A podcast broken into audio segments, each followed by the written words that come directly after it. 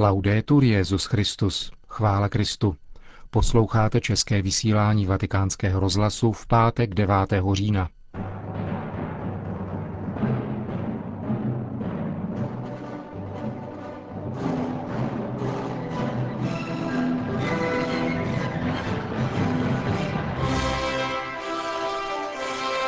Po zprávách dnes uslyšíte pravidelnou promluvu otce kardinála Špidlíka, věnovanou výkladu smyslu kněžských rouch, ornátů. Hezký poslech.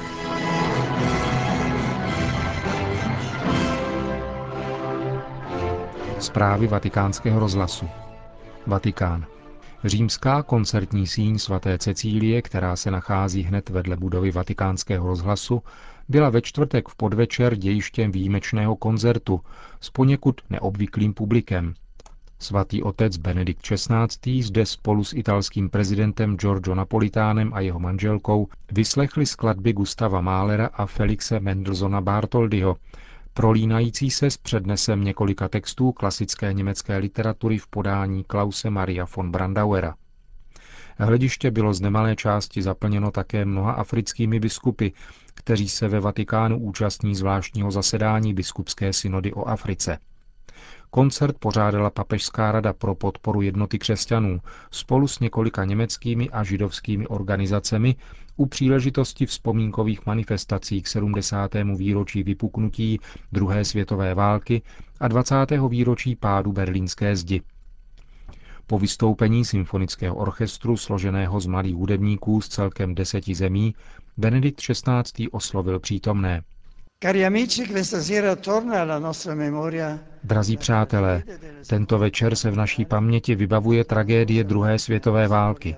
Bolestná stránka dějin, prosáklá násilím a nelidskostí, které způsobily smrt milionů lidí. Vítěze zanechali rozdělené a Evropu rozvrácenou. Válka vyvolaná národním socialismem postihla mnohé nevinné národy v Evropě i v jiných kontinentech a drama Shoah ranilo především židovský lid, který se stal cílem programované likvidace. A přece nechyběly z různých stran výzvy k rozumnosti a míru. Tady v Římě zazněl rozhodný hlas mého předchůdce papeže Pia XII. V rozhlasovém poselství ze 24. srpna 1939 před hrozbou vypuknutí války prohlásil Nic není ztraceno mírem, všechno může být ztraceno válkou.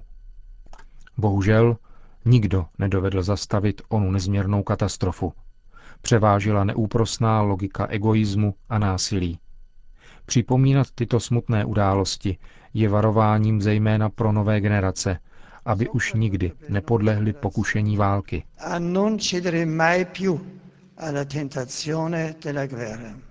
Svatý otec se dále zmínil o výročí pádu berlínské zdi, výmluvném to symbolu konce totalitních komunistických režimů východní Evropy. Benedikt XVI. připomněl v této souvislosti slova Jana Pavla II., že zboření berlínské zdi bylo důkazem toho, že základní svobody, které dávají význam lidskému životu, nelze dusit dlouho. Evropa a celý svět žízní po svobodě a pokoji. Je třeba vybudovat pravou civilizaci, která nebude založená na síle, ale bude plodem našeho vítězství nad námi samými, nad mocí nespravedlnosti, egoismu a nenávisti, které mohou znetvořit člověka. Ekumenické hnutí, které nalezlo v druhé světové válce jakýsi katalyzátor, jak na to vhodně poukázal kardinál Kasper, může přispět k jejímu vybudování spolu s Židy a všemi věřícími. Kéž hospodin požehná lidstvo darem pokoje. Drazí přátelé, děkuji za vaši přítomnost. Cari amici, grazie ancora per la vostra presenza. Končil Benedikt XVI. svou promluvu na závěr koncertu, pořádaného u příležitosti 70. výročí vypuknutí druhé světové války a 20. výročí pádu berlínské zdi. Konec zpráv.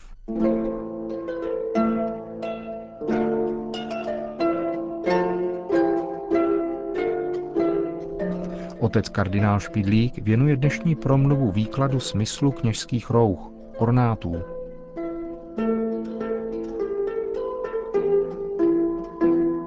Maminko, kde je ten pán, co je tak pěkně nastrojený? Ptalo se děvčátko v kostele a ukázalo prstem na kněze u oltáře. Klek byli po ruce a řekli, buď sticha. Ale matka sama se pak přiznala, že jí ta otázka přivedla k zamyšlení. Proč se při naším bohoslužbě užívá takových slavnostních ornátů? Kristus Pán jistě slavil poslední večeři v obyčejném denním šatě a neodlišoval se od ostatních. V reformační době se o tom dost diskutovalo. Katolickou odpovědí na to byly drahocený mlšní ornáty plné zlata a ozdob. Slovo ornát je z latinského ornatus ozdobený. Tehdy šlo o otázku dogmatickou. Je kněžství opravdu svátost? Zvláštním šatem se ukazuje navenek, že nikdo jiný nesmí sloužit v smyši a udělat svátosti, než ten, kdo k tomu byl od biskupa vysvěcen.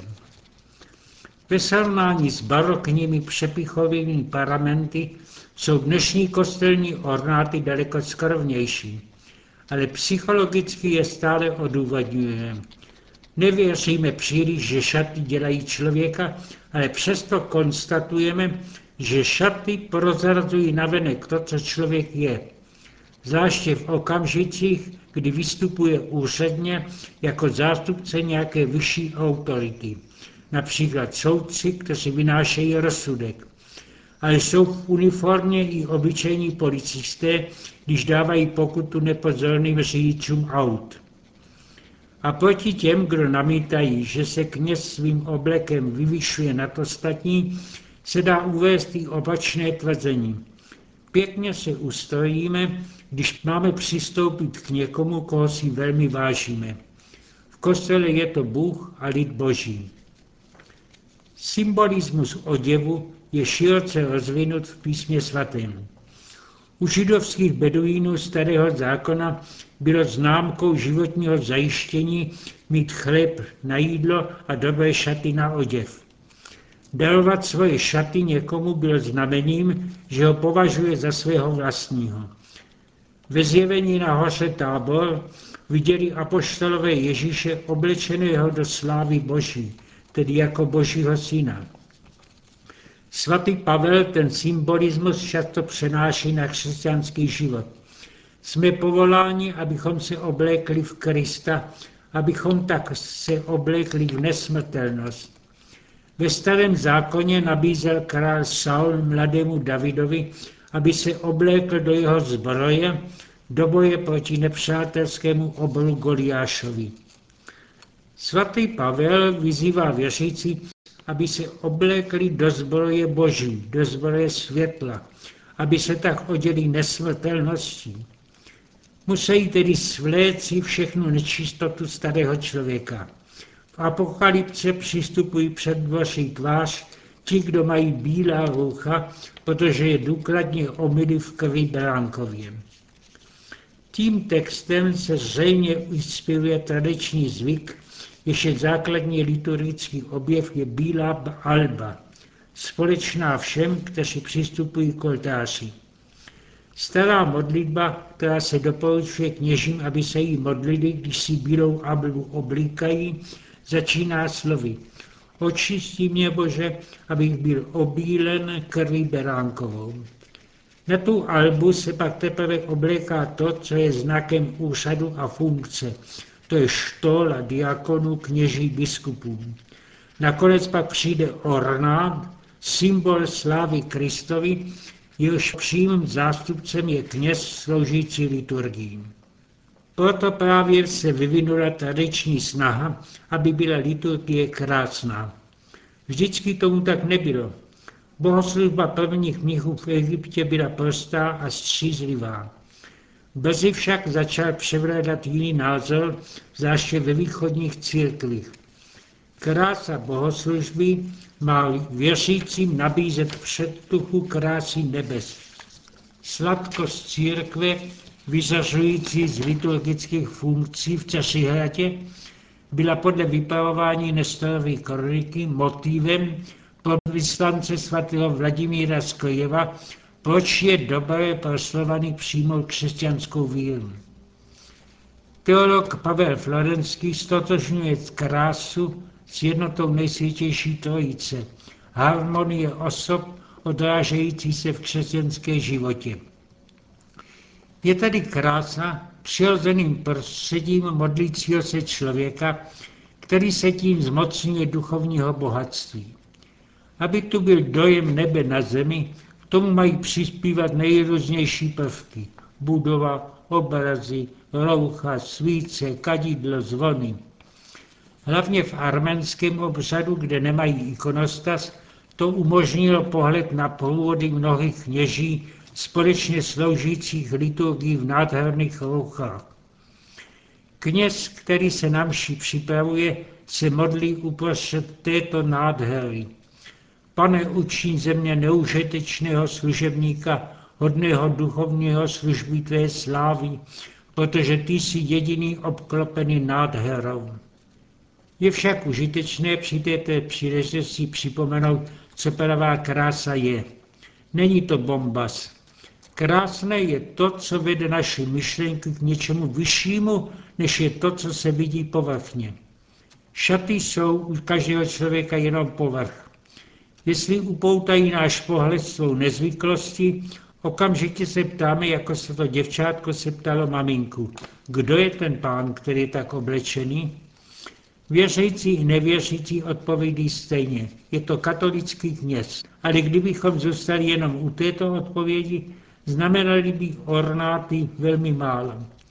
Jsou-li krásné v tom smyslu, jaké mají být, musí v nás probudit další povznesení myslí. Co znamená katolické kněžství? Je to člověk, který vykonává funkci vyšší než jenom lidská.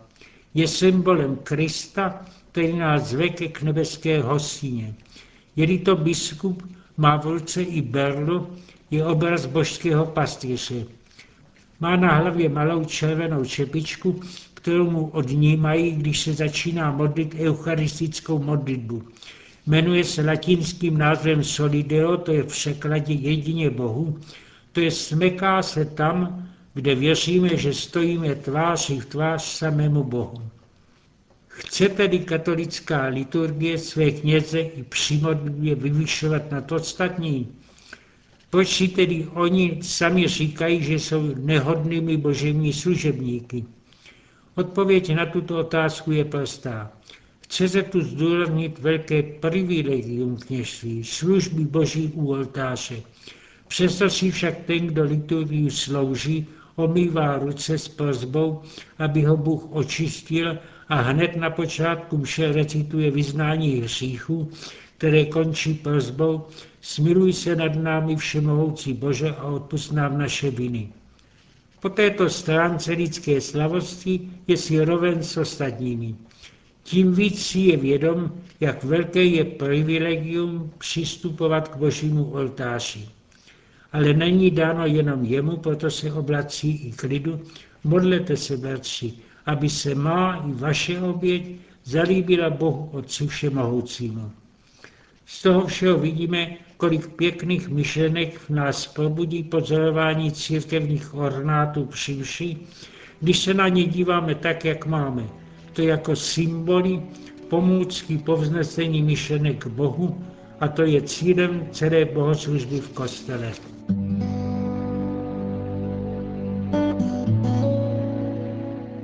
Slyšeli jsme pravidelnou promluvu otce kardinála Špidlíka. Končíme české vysílání vatikánského rozhlasu. Chvála Kristu. Laudetur Jezus Christus.